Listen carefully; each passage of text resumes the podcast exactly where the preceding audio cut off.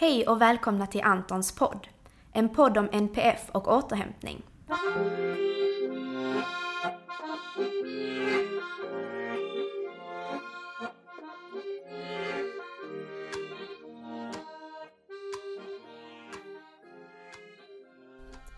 Jag heter Marie och kommer att i dessa poddavsnitt utforska olika aspekter av hur det är att leva med eller tillsammans med någon med NPF, neuropsykiatrisk funktionsnedsättning. Jag heter Josef. För tio år sedan så jobbade jag som pedagog på en särskola och fick en ny elev som hette Anton. Han lärde mig om autism och han lärde mig minst lika mycket om behovet av återhämtning. Jag lärde också känna Antons mamma, Lotta. Att leva med Anton är både fantastiskt och underbart. Men det är också utmanande. För Anton har svår autism och det påverkar hela familjen. Vi är ofta helt slutkörda och har ett stort behov av återhämtning. För att skapa möjligheten att få anpassad återhämtning skapade Lotta, Josef och Antons läkare Helena föreningen Antons hus. Denna podden handlar inte om Anton, men Anton har vi alla gemensamt.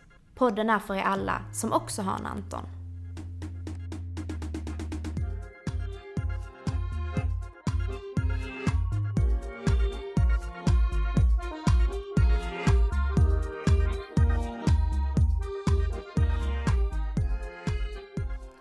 Hej och välkomna till avsnitt 29. Idag har jag med mig Lotta och Peik och vi har ett väldigt spännande avsnitt idag så jag tycker att vi hoppar direkt in i det. Men innan vi börjar skulle ni eh, kort vilja presentera er själva och sen kanske också berätta för våra lyssnare vad vi ska prata om idag.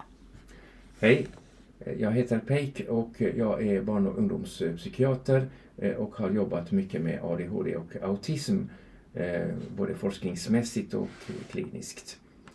Och eh, idag eh, skulle vi prata om eh, Socialstyrelsens nya eh, nationella riktlinjer för eh, vård och insatser för autism och ADHD. Eh, det är mycket intressant att Socialstyrelsen för första gången eh, kommit ut på det här sättet med rätt så ingående riktlinjer för de här tillstånden.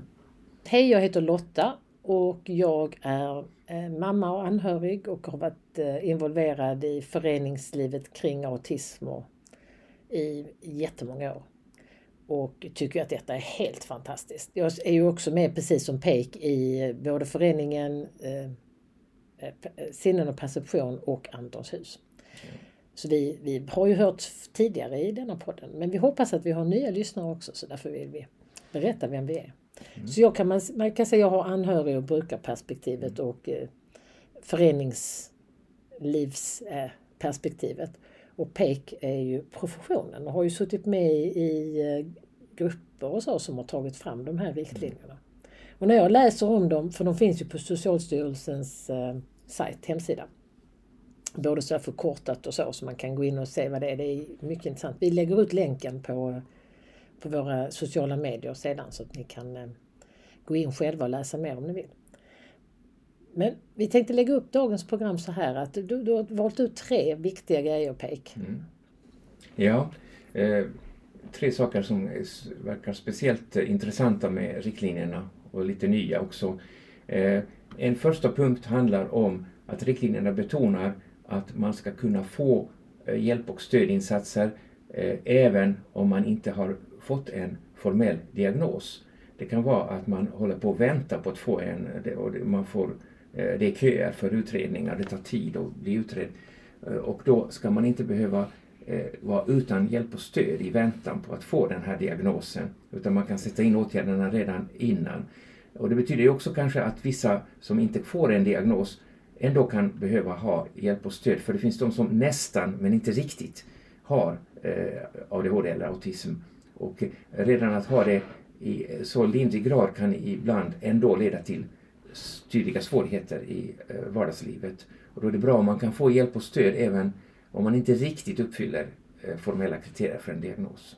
Ja, det är ju jättebra. Och sedan har vi nästa som vi också tänker prata om. Eh, ja, det var också detta med de som har svåra problem, det som kallas av Socialstyrelsen kallas för komplexa problem. Eh, det kan vara att man inte bara har en diagnos ADHD eller autism utan man kan också ha andra diagnoser. Eller man kan ha ADHD och autism samtidigt till exempel. Eh, och då blir det genast mer eh, komplicerat om man ska ge adekvat hjälp och stöd. Att då har man mer än en diagnos, problem inom mer än en diagnos att tänka på. Och då behövs det lite mer och tydligare insatser och det ska man också satsa på menar Socialstyrelsen.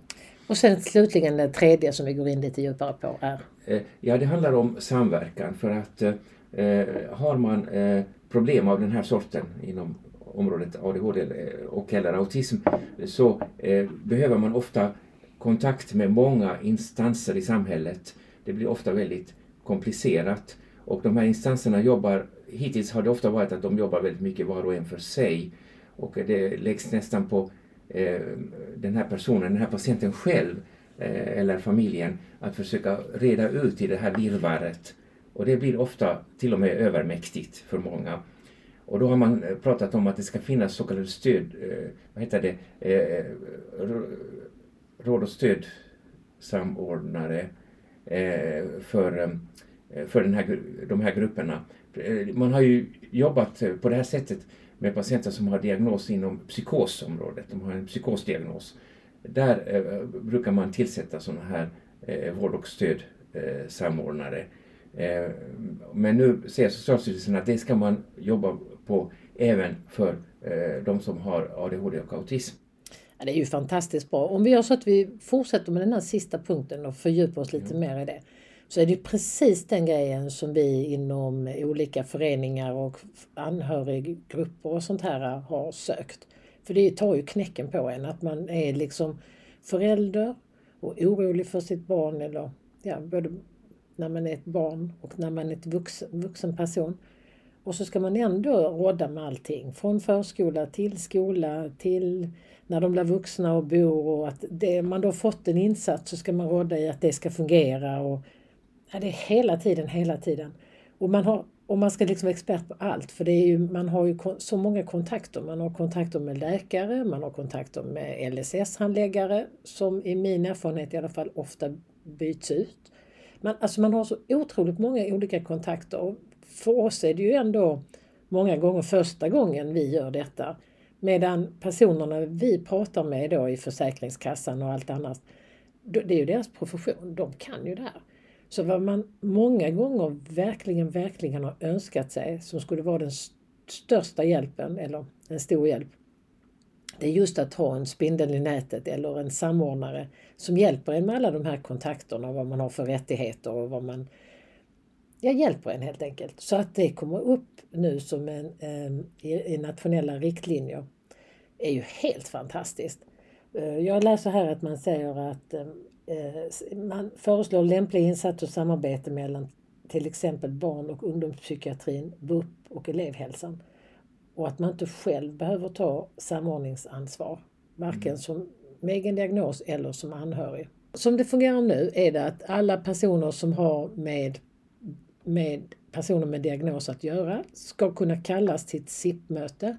Och då är det ett möte där alla sitter ner och pratar och så ska man gemensamt då komma överens om och se problematiken och möjligheterna mm. vad man ska kunna göra. Så. Ja. Um, och när man blir kallad till ett sådant möte så måste man komma, de har hög mm. prioritet. Mm. Ja. Och det var Milton-utredningen som ja, tog fram detta för många år sedan. Var det inte så? Jo, jo det var det väl. Ja just det, SIP-möten har man ju redan eh, det tillämpas ju redan. Mm. Eh, men eh, ibland har man sagt att man inte eh, använder det tillräckligt mycket. Eh, och det trycker väl också Socialstyrelsen på att man måste tänka på att, eh, att eh, verkligen ha sådana här möten ofta när det behövs, vilket det ofta gör. Och att utöka det så att säga. men, men sen handlar ju Socialstyrelsens rekommendationer inte bara om SIP utan ju också samordningen i, i vardagen. Att man ska ha en person som man känner till, som man kan vända sig till som fortlöpande i alla möjliga situationer kan hjälpa en och hålla reda på alla dessa krångliga samhällskontakter. Där en, en person kan ibland ha behöva ha kontakt med, ja, jag vet inte hur många eh, aktörer man kan behöva ha kontakt med. Det handlar ju också om sånt som ekonomi och så Ja, vidare. är hur mycket som Och helst. tänker Ja. på att eh, en vuxen patient med någon av de här diagnoserna har ju ofta väldigt svårt att klara de här sakerna för att eh, det här med planering och organisation vid ADHD till exempel, men även vid autism kan ju vara avvikande och svårt.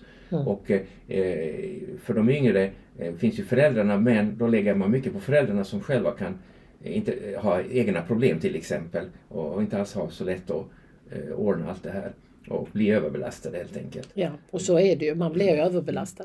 Så att det är, men jag tänker de här sittmötena, Ja. för du har ju suttit på Ja. en hel del. Ja, tidigare. Ja, Ärligt talat, vad tycker du? Leder det till någonting? Ja, väldigt varierande faktiskt. Det har varit varierande. Eh, det beror lite grann på personerna som är med i mötet. Om man till exempel har ett möte med, låt oss säga skolan, eh, så hänger det ganska mycket på eh, Kommer rektorn överhuvudtaget eller skickar de en person som inte har något beslutsmandat alls från skolans värld till exempel. Jag menar, ibland behöver man ha någon som kan besluta någonting också, till exempel rektor med. Och och det, det varierar ju. Och sen varierar det på hur engagerade och kunniga de personerna man träffar är. Eh, så att det, det har sett väldigt varierande ut. Vissa sittmöten har jag faktiskt tyckt har varit bra men andra har jag inte tyckt att har, som du säger, att de inte har lett till någonting. För att jag tycker att tanken med sittmöten är jättebra. Och jag tycker det är bra att man sam- utvecklar detta. Men jag har suttit på sittmöten där jag då som anhörig har varit med. Det har varit personal från skolan, det har varit personal från boendet, det har varit läkare, psykiatriker, psykolog, talpedagog eh, och även då från ett team för personer som då är utåtagerande som Anton kan vara. Så vi, alltså det är ett helt gäng som sitter där, tänk vad det kostar. Och så sitter vi och så pratar vi och så är det ganska bra. Och så kommer vi fram till någonting, men det är aldrig en uppföljning. Det har aldrig lett till någonting. Vi har haft bra samtal, vi har nog haft lite för samförståelse för varandra. Men det har ändå lite känts som att de som sitter där egentligen inte vill sitta där. För man har så mycket att göra, man har så många sådana här möten. Och många, sen efter ett tag så sa vi, vi kallar det inte SIP-möten för det är så mycket administrativt. Vi kallar dem nätverksmöten istället. För då tog man ner kraven. Då kändes det ännu mer som att detta var möten som man skulle hålla bara för att man skulle hålla det. Ingen hade förhoppning, nu är jag ju krass och hård, och riktigt så här hård behöver det kanske inte vara. Men det var sällan det ledde till någonting, även om vi hade bra samtal. Jag vet inte, du kanske till och med satt med vid något möte, men det tror, vet jag inte, kommer jag inte ihåg. Men, men har inte du också upplevt det så i ärlighetens namn? Jo, det, det du trycker på är här eh, skillnaden mellan eh, vad man pratar om och att någonting också händer eh, Mm. efteråt. Mm. Alltså att man gör någonting. Mm. Eh, Där är ett glapp emellan som eh, ofta är ett stort problem. Eh, Och just som du säger att då skulle man behöva ha någon typ av kontroll och uppföljning och se att någonting verkligen händer. Mm. Ja, och, och det, där missar man ju ofta att man inte har ordentliga uppföljningar. Hur gick det nu och har vi gjort vad vi hade tänkt oss? Eller, Ja. eh, Och man behöver någon tidsplan. ja. Man behöver, och sen behöver man uppfölja så som man arbetar alltså på företag. Ja. När man sitter och gör Ja. upp projektarbeten och man gör upp eh, att man ska göra olika saker så får Mm. man olika ansvarsområden och sen har man en uppföljning och så har man en tidsplan. Och sen tar man ett nytt möte och säger var ligger Mm. vi och har vi ett rätt, rätt håll eller inte. Men, men då tänker jag att de här kan vara riktigt bra. Men det krävs ju att man tar fram en modell Mm. som leder till någonting. Så man inte bara har en bra idé och tänker med detta, en god intention, men sen fungerar den inte. Nej. För att de enda som riktigt, riktigt har intresse av att detta ska fungera, det är ju vi anhöriga och personer med egen diagnos. Ja. Sen klart att man vill sköta sitt jobb bra. Och all, jag har alltid mött människor, allra oftast, med gott hjärta och god intention som vill väl. Mm. Men man springer runt i sitt ekorrhjul var och en Ja. för sig. Så att man, Ja. man är på det mötet och sen är det klart och sen är det ett nästa möte som är lika viktigt och lika hjärt, Ja. hjärt vad säger man, behjärtansvärt. Så att, så att man kan ju inte heller lägga det. Men hade man då haft en samordnare som kanske Ja. hade den här uppgiften. Ja. Är det så man tänker sig eller hur tänker man? Jo, ja, det kan man ju tänka sig på det sättet. Det, det är alltid lite problematiskt också mellan eh, de här eh, å ena sidan beslutsfattarna som man gärna vill ha med för att något beslut ska kunna äga rum. Men de är ofta lite långt ifrån själva eh, klienten, Mm. den det handlar om. Mm. Och det är an, annan personal som jobbar direkt. Och sen är det ibland inom den egna organisationen glapp mellan, mellan cheferna och eh, eh, de som jobbar på golvet. Mm. Att, att den kommunikationen i vissa fall för fungerar alldeles för dåligt eh, inom organisationen. Mm. Så det, det är alltid ett hot Mm. eh, för verksamheten att det inte blir så mycket verkstad av det hela. Eh, en chef beslutar någonting men kollar inte upp att det blir genomfört heller. Och, och det är klart att någon sån här eh, vård och stödsamordnare kan ju kanske fungera som någon igel där och, och, kolla, och ta kontakt med de här personerna och säga hur blev det nu och har det hänt någonting och så vidare. Mm. Det skulle man ju kunna tänka sig. Och likaså att samla till ett SIP-möte. Ja. Alltså som, man, som eh, Ja. om man säger att man vill ha ett SIP-möte om man har egen diagnos eller anhörig om, om man nu har, är Mm. under 18 år eller om man är god man. Då måste man kalla på det. Men innan man vet vem som är LSS-handläggare Mm. Ja. för det tillfället och man får tag i den personen. Alltså, så upplever jag att det fungerar för oss i alla fall. Ja, då har det ju gått rätt lång tid och sen så Ja. ska man ju då få ett... Så att när man väl säger att man vill ha ett SIP-möte när man har fått tag i personer. Mm, det brukar ändå gå hyfsat snabbt. Ja, För alla är ju upptagna. Men, men det finns ju också anhörigkonsulenter, tror jag det heter, Mm. Ja. som kommunerna ska ha. Men den här samordningsansvar, samordningsansvar som man pratar om här i riktlinjerna, det har en annan roll då? Jo, eh, ja, man menar nog att det ska vara lite mer ingående och Mm. väldigt eh, centrerat kring eh, personen i fråga. Alltså, Mm. Den personen ska verkligen känna att de får en påtaglig hjälp i att reda ut saker och ting som så lätt blir röriga eh, Mm. i det här sammanhanget. Så, så att det läggs ju en del på, på det här.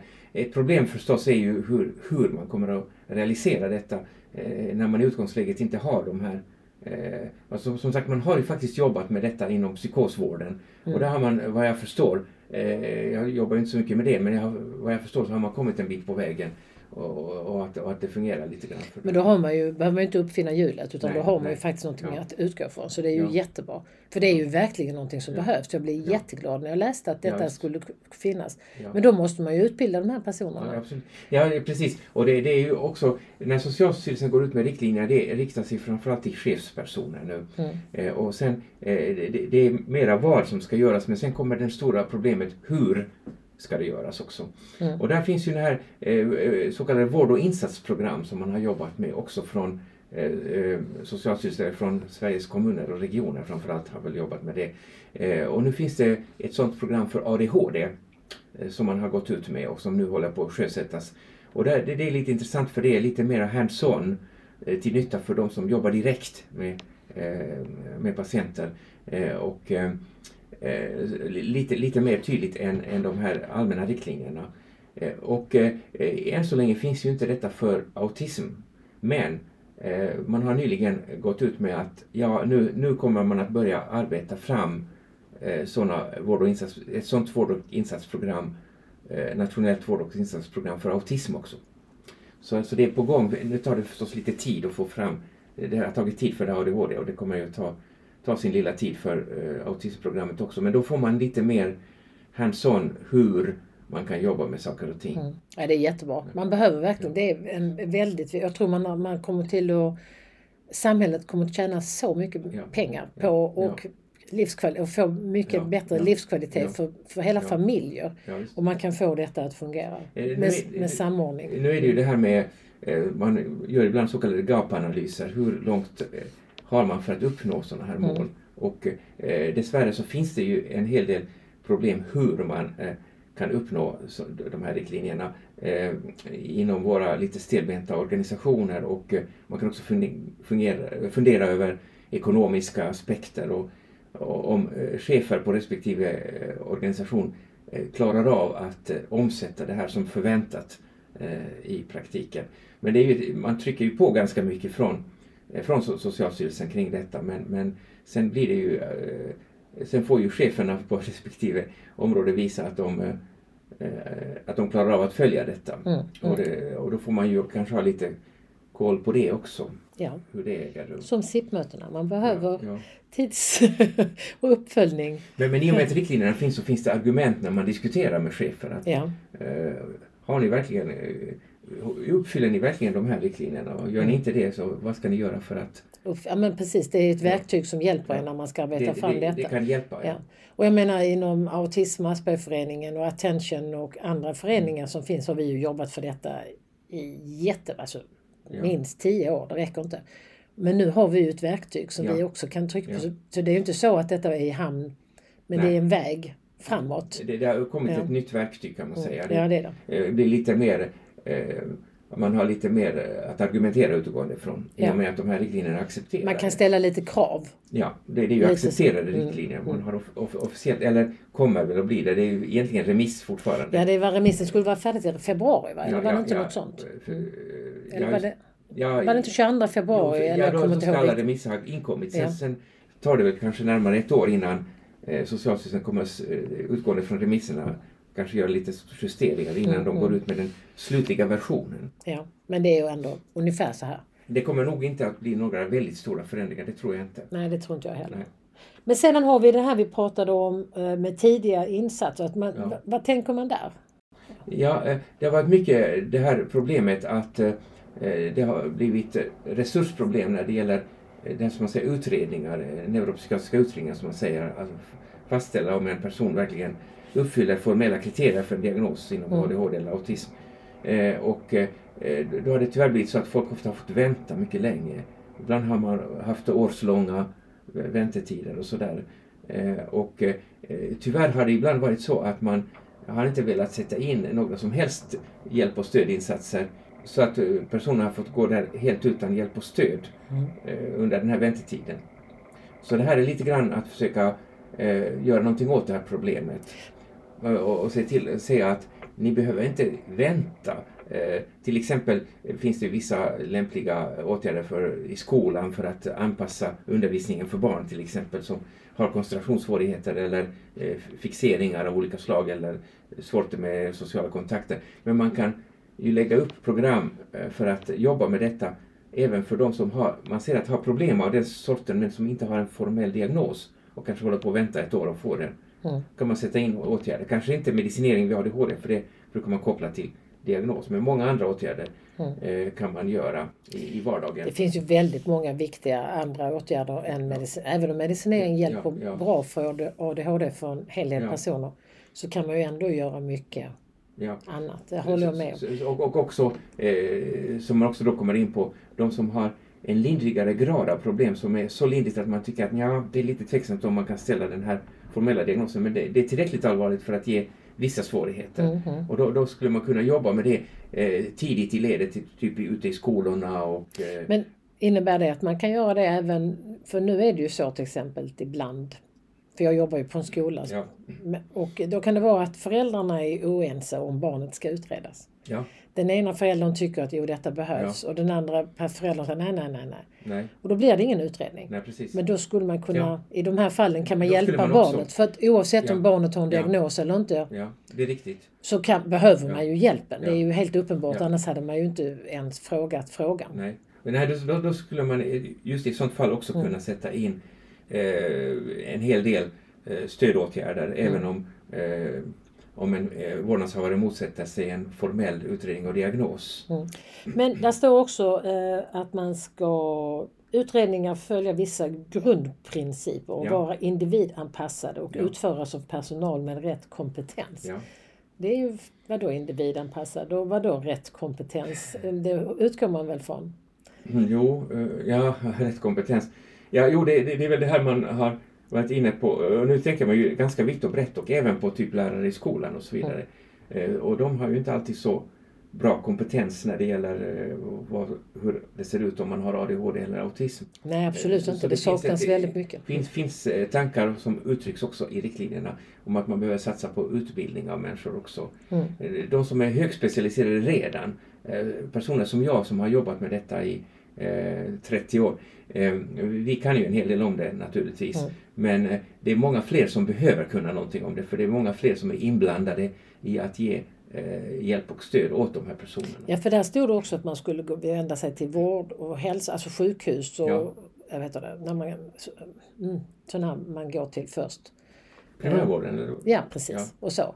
Och där finns ju ingen kunskap. Nej, Och nej. jag vet att jag har varit ute och hållit föreläsningar till vissa sjukhus här nere i, Ja. i Skåne som Ja. Trelleborgs lasarett har. Ja. Det är ju bara en liten del. Ja. Men, då, men det har, eh, viss hjälp har det ju blivit Mm. eftersom jag har återkommit och de har liksom Ja. ny, ny personal, nu Ja. vill vi ha en ny. Så det är ju jättebra. Ja. Men då tänker man att man ska göra detta liksom mer Ja. Regelbundet och mer liksom planerat. Att det inte bara beror på att man har en Nej, intresserad ja, chef utan att man faktiskt, det här ska man kunna. Ja. Nej, och det, det som eh, nämns i de här diskussionerna, skolan nämns, primärvården Ja, primärvården. Nämns förstås. Ja. Eh, att, eh, och eh, barnhälsovårds, alltså Ja. vårdcentral, eh, barnhälsovårdscentraler och sånt. Alltså de som jobbar på de här ställena. Att de ska få ytterligare, ytterligare fördjupade kunskaper, lära sig mer om, Mm. om de här tillstånden. Eh, och också det här tänkandet att vissa eh, som inte har fått diagnos har ändå problem av den här sorten och kan behöva bemötas på ett speciellt sätt, få en viss hjälp och stöd, även om de inte ens har en diagnos. ja, men det är fantastiskt bra. För så som man ska bemöta personer med autism, det är ju ingen som tackar nej till det. Nej, man, utan det är, det är ju Ja. bara det att de, de personerna verkligen behöver det för att det ska Ja. fungera. Och då menar man att man tittar på personen, liksom läser av och att man har, berättar vad som ska hända, man har lite väntetid. men alla, alltså rätt så svåra saker, för det är sällan det blir så. Men, men, eh, Men att man kanske märker av eh, att en eh, person, till exempel en elev i skolan, har, har lite svårt att fatta sociala situationer på ett... eh, Det blir lite Mm. konstigt ofta. Eh, kanske har svårt att eh, förstå eh, bildligt tal och ta Mm. saker och ting väldigt konkret till Mm, exempel. Och märker man det så ska man ju också eh, justera så att man till exempel om det är någon som tänker oerhört konkret så ska man inte, ut- läraren ska inte uttrycka sig alltför abstrakt och bildligt och sådär utan eh, uttrycka sig väldigt konkret för då går det bra. Mm. Eh, till exempel. och man kan göra både och. För de Ja. andra eleverna fixar det ju. Ja, ja, för de man andra får- kan man. ja. För, de andra kan För det man. berikar ju. Ja. Men, men att man, det är ju inte så svårt att göra både och. Nej. Men det finns ju elever som går på en vanlig skola som inte, alltså som har väldigt dålig omvärldsuppfattning. Som Ja. inte förstår vad som händer i omvärlden. Nej. Och det tar ju otroligt mycket energi. Ja. Här i veckan så vet jag att det var en lärare som under, vi hade en lektion och en annan lärare skulle visa Mm. den undervisande läraren att jag är här för de skulle väl ja, träffas sen eller någonting. Så han stack in huvudet och skojade och sa nej nej tro inte på henne hon bara skojar. Men det var så uppenbart på skoj. Jo. Men då sitter det en kille Mm. med autism. Ja.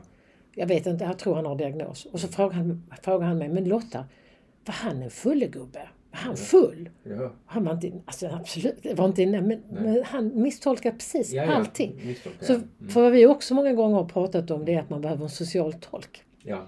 Ja, Och, men det här är det ju inte det med. Men det är precis det som skulle behövas. Så där var jag hans sociala Ja. tolk. Jag fick Ja. berättat för honom att nej, han stack in huvudet och han sa så här och det var på skoj. Ja. Ja, ja, ja, så kunde den här killen koppla av för han blev ju orolig. Han, Han tänkte orolig. herregud. Ja. Nej men alltså om det finns mera kunskaper även bland skolpersonal att, att eh, det är, eh, oftast finns någon elev i en, eh, kanske i en klass eller Mm. alltså, som har den här problematiken att de inte så lätt kan och så kan det bli väldigt konstiga missförstånd Mm. eh, på grund av detta. Mm. Eh, alltså att de eh, lärare i större omfattning är medvetna om att man ska tänka på det här. Jag menar det funkar med de andra eleverna. Ja, och de tyckte ju det var kul. Ja. Så att man kan ju inte missunna dem det. Men samtidigt måste man ju tolka för de Ja. som inte förstod Ja, det. precis. Men vad jag också tänker är att man pratar om här att man ska kunna få insatser innan utredning. Men vad jag tycker så har BUP, som då är barn och ungdomspsykiatrin, de har ju fått eh, mer i- tillsats, eh, inte tillsatser, insatser och fått mer pengar eller resurser. Och man kan ju också göra detta privat och så. Ja. Men däremot habiliteringarna har ju inte fått det och nu blir ju de ännu mer belastade. Vilket alltså det är positivt men det kommer resurs, vet, har man haft diskussion om det? Eller det blir ju förstås Eh, regionpolitikerna, Ja. det blir ju på ett Ja. annat plan. Ja, det blir på ett annat plan för att eh, i vårt eh, samhälle här eh, så är det så att staten i de här sammanhangen eh, har ansvar för att gå ut med riktlinjer och vad man borde sträva efter. Men de säger väldigt lite om hur man gör det. För det överlåts då på regioner och kommuner att eh, men där är det intressant med de här som VIP och ADHD att där går man, har man vågat gå in på det för det är inblandat Sveriges eh, kommuner och regioner i Mm. det. Eh, Så, så där har man faktiskt börjat eh, gått in mer konkret på, de nivåerna. Och sen blir det ju sist och slutligen de här cheferna eh, i de här så kallade stuprörsorganisationerna vi har eh, som får se till att det verkligen eh, blir verklighet av det. Och, och där blir ju också resursfrågor inblandade som dels de ledande cheferna där och egentligen politikerna Mm. också Ja, för det är ju väldigt viktigt. För det här innebär ju att man antingen får högre regionskatt ja. eller att ja. staten får skjuta till mer pengar till regionerna. Jo, det, det, kan bli en hel del sånt och det, det är naturligtvis i det här tidiga stadiet inte särskilt löst hur man ska... Dessutom verkar det ju vara svårt att få tag i kompetenspersonal. Kompetent personal. Ja, ja. Ja, det talas just också om att utbilda personal ja. förstås. Att man får öka kompetens inom eh, utbildningsinsatser. Mm. Och det, det, nämner man ju ändå i riktlinjerna. Och det, och det är ju väldigt viktigt. Mm. Sen så var det den här andra med att man skulle satsa på gruppen som var mer eh, komplexa. komplexa ja. För ja. det var de här tre grejerna som du framförallt jo, tycker jo, är de viktiga grejerna jo, i den positiva, Precis. bra. På dem. Eh, det är att man ibland har glömt bort att det är en väldigt många som får de här diagnoserna har just den här komplexa problematiken. Mm. De har inte bara en citationstecken ren ADHD, en ren autism. De har andra problem också.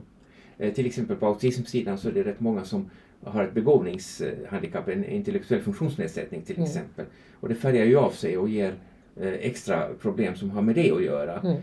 Man kan ha autism och ADHD samtidigt och då blir det också annorlunda än att ha autism utan ADHD eller ADHD utan autism. Ja, för, det, för det är jätteviktigt för då får man då att man har autism och ja. Eh, intellektuell funktionsnedsättning, alltså IF. Då blir man liksom missförstådd överallt. Ja, för då är man ju inte riktigt visst. som de flesta andra med autism har. Och samtidigt ja. passar man inte in för Nej. de som har kunskaper med ja. IF heller för Nej. man har ju autism Nej. som påverkar och då, och då, mycket. Då finns det fler sådana, eh, det finns ju dyslexi till exempel och mm. alltså andra som inte är bara intellektuella utan mer isolerade specifika neds kognitiva nedsättningar som man pratar om som till exempel dyslexi, att inte kunna läsa och skriva ordentligt. Och, och Down syndrom, är ja. det inte vanligare ja. med autism om man jo. också har Down syndrom? Det är till och med lite vanligare i mm. Down-gruppen, ja. Hur är det med hörselskada och sånt? Alltså det finns en väldig, som man säger, samsjuklighet. Alltså att eh, om man tar de, eh, de som får de här diagnoserna, ADHD och autism, så finns det en väldigt stor förekomst av andra eh, funktionsnedsättningar mm. och även annan psykiatri också. Man drabbas lättare av ångest och depression till mm, exempel. Mm. Det finns till och med ett samband mellan autism och eh, schizofreni till och med, som inte alla känner till och lite ny, nyupptäckt också. Mm. Men, eh, eh, så, så, att det finns en ökad risk för att drabbas av en eller flera andra av de här problemen och gör man det så är det väldigt viktigt att eh, man blir bemött utgående från sin totala eh, bild, inte, inte bara isolerat. Att man också tar hand om eh, de här komplexa eh, samsjukliga eh, problemen också. För annars blir det inte bra. Men detta känns ju väldigt bra. Alltså jag menar detta, när man tänker på alla de här positiva sakerna som vi hittar från de här riktlinjerna. Eh, så eh, om jag skulle sammanställa det så handlar det om att ge bredare utbildning och bredare kunskap om autism och ADHD i hela samhället ja. på sätt och vis. Jo. Och eh, Ja, så, det så, är ju något som man efterlyst ja. länge men, men frågan är hur man ska lyckas med Ja precis. Så att eh, överlag så tycker jag eh, personligen att eh, det är väldigt mycket som är bra i riktlinjerna. Det kan finnas några små saker man har missat men det mesta är faktiskt ganska bra. Men den stora utmaningen är just hur. Mm. Eh, hur ska man kunna eh, åstadkomma de här fina sakerna? Mm.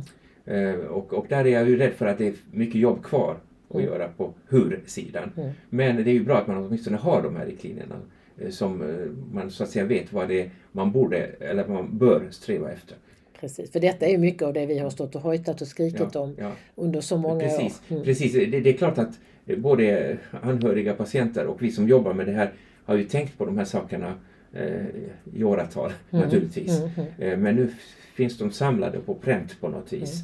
Mm. Och eh, ett starkare argument när man ska diskutera med politiker och beslutsfattare och så vidare och, och se hur mycket har vi kvar.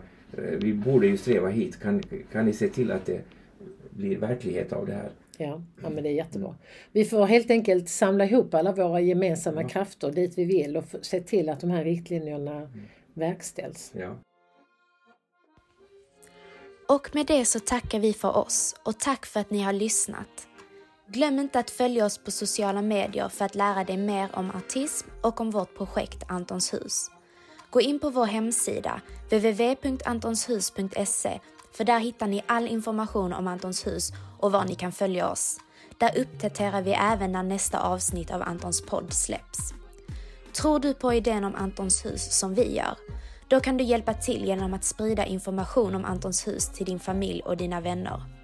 Det viktigaste är att vi når ut till så många som möjligt. Eller så kan du swisha en slant till 1234 72 71 03. Vi tar emot bidrag, både stora som små. Vi ses i vårt nästa avsnitt. Hej då!